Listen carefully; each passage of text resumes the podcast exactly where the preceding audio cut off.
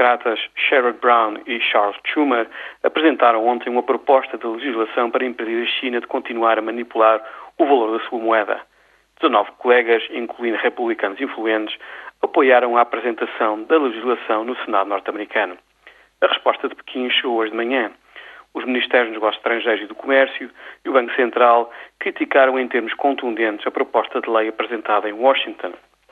A China não costuma emitir três comunicados sobre o mesmo assunto num dia. Ou seja, o assunto é sério. Pequim tem vindo a deixar o valor da sua moeda subir nos mercados internacionais, mas não pode prescindir de controlar e gerir o seu valor por razões de política doméstica. A Casa Branca e o Tesouro norte-americano, curiosamente, parecem relativamente satisfeitas com as ações chinesas.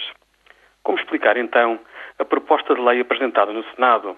Como sinal da dificuldade dos políticos norte-americanos arranjarem soluções rápidas para os problemas estruturais da economia do seu país. Além disso, vem o ciclo eleitoral das presidenciais e do Senado e a China, com as suas práticas comerciais discutíveis, pode ser um alvo político apetecível numa economia com desemprego muito elevado. Vale a pena olhar agora para duas coisas. A primeira é saber o que é que o Senado e a Câmara dos Representantes norte-americana vão fazer com a legislação. Será que a aprovam ou será que a deixam ficar numa gaveta? A segunda tem a ver com Pequim.